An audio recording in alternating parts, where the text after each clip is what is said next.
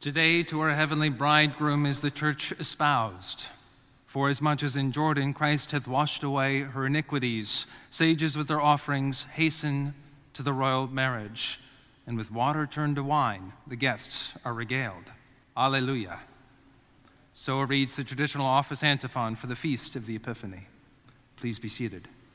It is often explained from the pulpit that the word epiphany means a manifestation of God specifically the manifestation of God in the face of his fully divine and fully human Son, Jesus Christ.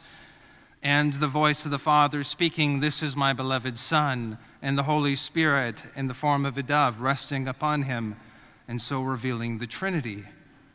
But what is not always made clear, and what the ancient antiphon connects for us, is that these classic gospel lessons for the season of Epiphany, the gifts of the Magi, the baptism of Jesus in the Jordan River, and the wedding at Cana, what they're specifically highlighting or manifesting is Jesus as the heavenly bridegroom, come to summon his bride, the church, to that great marriage feast, the reunion of heaven and earth, the true climax of the whole biblical drama. So when Christ appears in this morning's gospel lesson on the shore of the Sea of Galilee to call his first disciples, they simply toss their nets, leap out of the boat, and follow. James and John even leave poor Zebedee, their bewildered father, behind in the boat, all alone. It's the sort of impulsive and dramatic scene you'd be more likely to expect from a romance movie than from the gospel. You know the classic trope where, in the heat of the moment, the passionate young protagonist runs after the mysterious and dangerous young man who's just appeared in town, with the frantic parents or ex fiance or soon to be ex fiance shouting after them in the background. Remember when you still had that kind of bravado? When you might just have done something so reckless and thrilling on a moment's notice with life altering consequences? Alas, for most of us sitting here these days, those days are long behind us. That's why we have romance and action flicks, so that we can at least vicariously experience the rush and excitement of vigorous youth from time to time. But what was it that gave these four men the courage to drop everything on a moment's notice, to leave their families behind, and to follow Christ when so many others in their generation went away sorrowful or hesitated when they heard the Lord's call? Was it merely the rash, impetuous boldness of their youth, or was it something more? Well, we know from elsewhere in the Gospels that at least some of these disciples had been prepared for this moment by Jesus' best man, that friend of the groom, John the Baptist, who cried out in witness to Jesus, as we heard last week Behold the Lamb of God, who takes away the sins of the world. But whether or not they had been disciples of John, they would have been, as every faithful young Israelite, armed and prepared equipped with a solid playlist. The 150 greatest hits of the sweet psalmist of Israel, King David, otherwise known as the Psalter.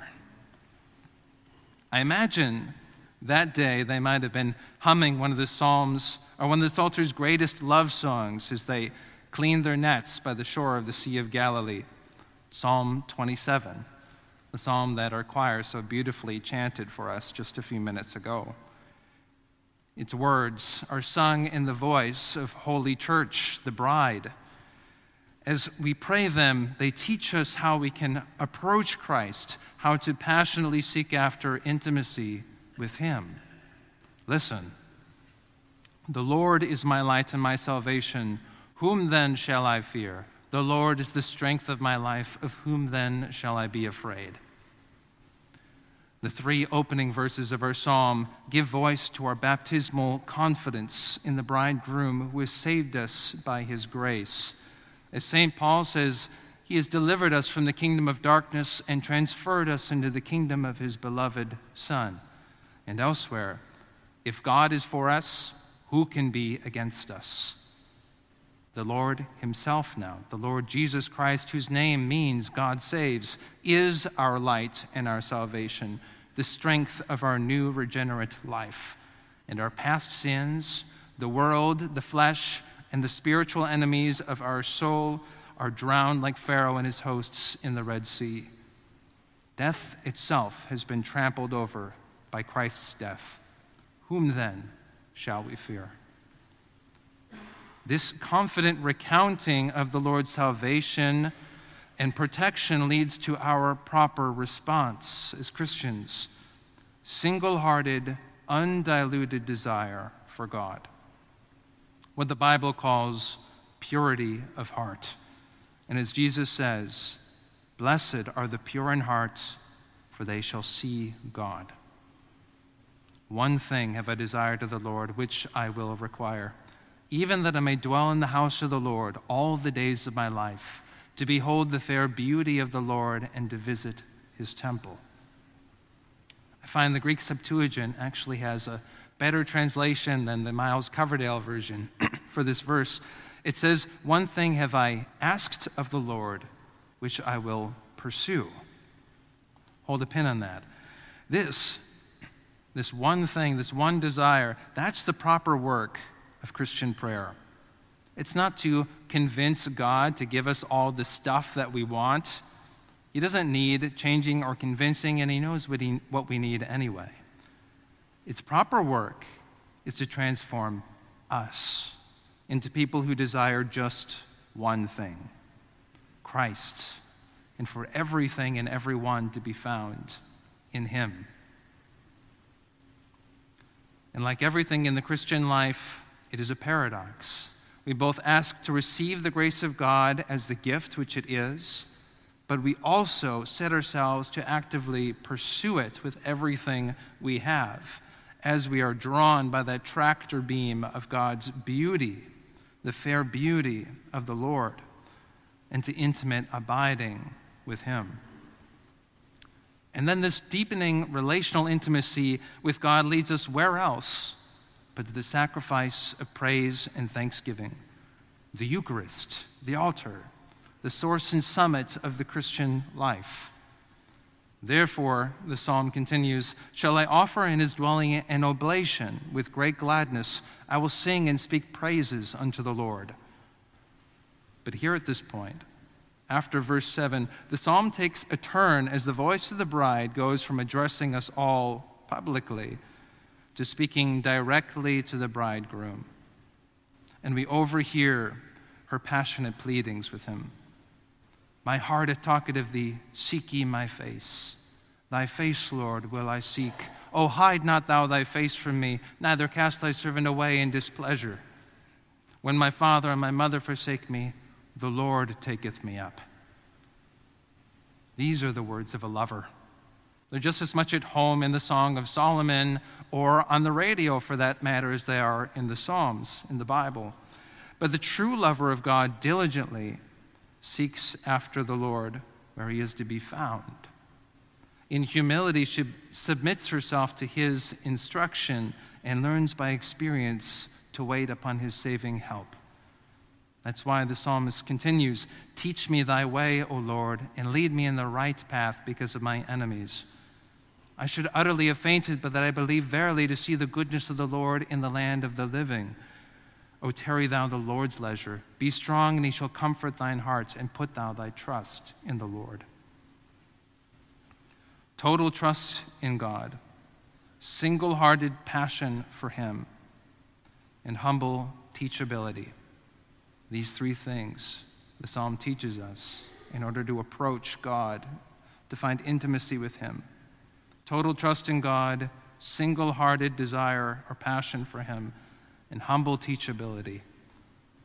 If only I had known this as a teen, how much trouble could I have spared myself going through those tumultuous years? But instead, I went the way of the rebel and set myself against the face of God. How many of you have had a rebellious teen in your life at some point? A wayward, prodigal son or daughter? You can keep, uh, maybe that teen was you. Most of us, most all of us know at least one these days. And if not, we'd be seeing them all here in church this morning, wouldn't we? Well, why do teens rebel? Why do they rebel? I asked Father Rodriguez this, uh, this question earlier this week to see what he thought. And he said, Well, they see the injustice and the hypocrisy in the world, and they're naive and passionate enough to think they can do something about it. I like that. I think that's about right. Or else, maybe, they've come to the stage in life where it's time to begin their own story and discover who they are outside of the identity of their parents and of their elders and their culture but they don't understand your values, or else they don't see you representing them, living them out faithfully and authentically, so they turn against them. A lot of the issue, honestly, though, is with our culture's script about how this passionate, youthful energy ought to be expressed. What does that script look like? And we've all heard it before. We've seen it countless times in all the media that is pitched and portrayed to our young people. What does it say? Use that energy of yours for sin because it feels good. The world is meaningless anyway, or and even if God did exist, you should hate him because he's cruel and repressive. Or else you can safely ignore him because a loving God could never hold you to account for your actions. All you need to do is overthrow those repressive and outmoded cultural institutions and natural law and reason, whatever else is holding you back from embracing your fantasies, so long as you're not hurting anybody else. That's how it goes. But it's no surprise that this narrative is tempting. It puts you in the place of having all the power and none of the responsibility. A teenager's dream. I'm telling you, I bought into it hook, line, and sinker. One of the big things going around when I was in high school was the Twilight series. Does anybody remember those books and those movies? You know, and that, that whole fad, that whole phase with uh, dreamy vampires, right? That was a big thing for a while. And of course, a few years before that, it was uh, Pirates, Pirates of the Caribbean. You know, it's the, the, the dark, scary uh, uh, young, young man calling you away. But I think falling in love with vampires is actually the perfect image for our current cultural script around teen rebellion. The obvious problem with falling in love with vampires, of course, is that you might love the vampire very well, but they love you like a person loves a cheeseburger. It's something to consume and then throw away when they're finished. Tragically, I think it's increasingly the case that many of our youth are no longer even aware of a different script, aware that there could be something else, someone who gives their blood for them rather than the other way around. The only place they know to spend their youthful passion is on things that bleed them dry or in self defeating causes. Case in point, just last year, a former Disney Channel teen celebrity released an album that made the headlines for all the wrong reasons. Her lyrics speak with deep vulnerability at first about her history of abuse, mistreatment, and addiction through a corrupt entertainment industry, nearly leading to her death, and in fact, leading to the death of several of her close friends. But then, those same Hollywood secular voices are the only ones there to pick up the pieces. And they convince her that the reason for all of her pain and sorrow, the injustice that she suffered, all of it is Christianity and its bigoted and repressive ethics. Despite the fact that her only past experience with the Christian faith is a few vis- visits to a megachurch with her mom as a kid.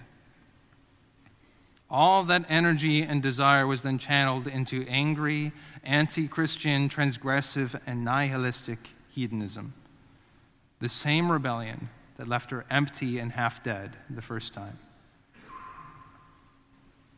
I'm afraid that our young people don't know any other way. If only somebody had been there to tell her about Christ, what he's really like. But centuries, even millennia ago, back when the prevailing culture was staunchly pagan, or when the Christian status quo had become too comfortable, all of that passionate teen energy used to be in the church's favor. Back then, the hip thing to do to stick it to the man was to become a committed Christian. And to these young people's great delights, they found the one thing capable of quenching their bottomless thirst for adventure, justice, truth, glory, and love the fair beauty of the Lord, face to face intimacy with Him. This was so much so the case, in fact, that teenagers who fell head over heels in love for Jesus and followed him against their parents' wishes formed its own subcategory in the hagiographies, the collected stories of the saints, with such illustrious names among them as Saints Barbara, Catherine of Alexandria, Perpetua, Francis and Clare of Assisi, and Thomas Aquinas. I encourage you to look up their stories some other time and see for yourself. They lived by a different script than the world around them. They were formed by a different playlist. So, what if we could flip the script on teen rebellion in our culture again? I think we've come to that point where if you really wanted to be edgy and countercultural today, it wouldn't be through full body tattoos or piercings or even changing your pronouns, but by repenting and becoming a committed Christian, a follower of Jesus. I want you to do a little imaginative exercise with me this morning. Let's imagine that rebellious youth or teen in your life.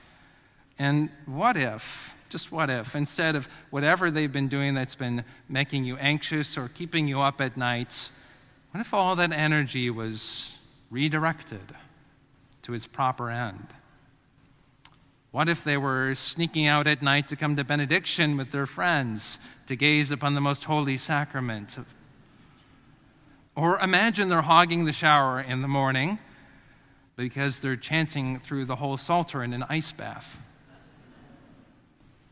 Or suppose you caught them selling your TVs and your iPads on Facebook Marketplace to be able to give money to the poor. Let's be honest, you're probably better off anyway in that case. Or if you discover they were planning to run away and join the monastery or the convent? Or what if they were demanding you let them go on mission to Saudi Arabia, Saudi Arabia or Afghanistan in secret hopes that they might attain to the glory of martyrdom as the saints of Christian past? It might sound ridiculous now, but this sort of thing has happened before. Really. And I believe it could happen again. I have to be honest, though, as a new parent, thinking about Caedmon, my seven month old son, growing up to do things like that someday as a teen uh, unsettles me a little bit, especially the whole martyrdom piece. You know, maybe part of me would be would just prefer if he if he went through that phase in college, frat boy life, went a little crazy, but then settled down to an easy, boring desk job rather than risk his life for Jesus. But I have to leave these things in the Lord's hands and trust him with my baby boy because he knows how to take care of him better than I do. Because I want to see the script behind our youth culture flip. And I hope that you do too. It's one of the reasons why I'm really excited to be here I believe the Trinity is creating the kind of school and church environment and culture that both teaches and models a profound countercultural love of Jesus Christ that can change things for the better. Supporting Trinity's mission in this area is a big way that you can help. But no matter how good the preaching and the teaching and even the liturgy are here at Trinity, the young people in your life might never know that there's another script that they can follow. another playlist that can form them if they don't see it lived out in you. And if you don't tell them that everything that they are seeking in the world, sucking their life away, can only truly be found in Jesus Christ, who gave himself up for us. As someone who was formerly a godless teen myself, a large part of why I'm standing here is because my in laws were Psalm 27 level crazy for Jesus. And I thought, okay, that's really weird, but maybe there might just be something to this whole Christianity thing after all. And that was the beginning of a great adventure. We can't let the young people around us hit that stage in life where they're ready to start their own adventure and to change the world for good, and only the vampires are waiting for them. You know, 4,000 years ago, God called a 75 year old Abraham to set out from his dad's basement on a grand adventure that would change everything. So maybe it's not too late for you. The bridegroom is calling, friends. Will you get out of the boat? Thank you for tuning in to our Trinity Episcopal Church podcast. To find out more about the work God is doing through Trinity, visit us online at trinityvero.org and follow us on Facebook.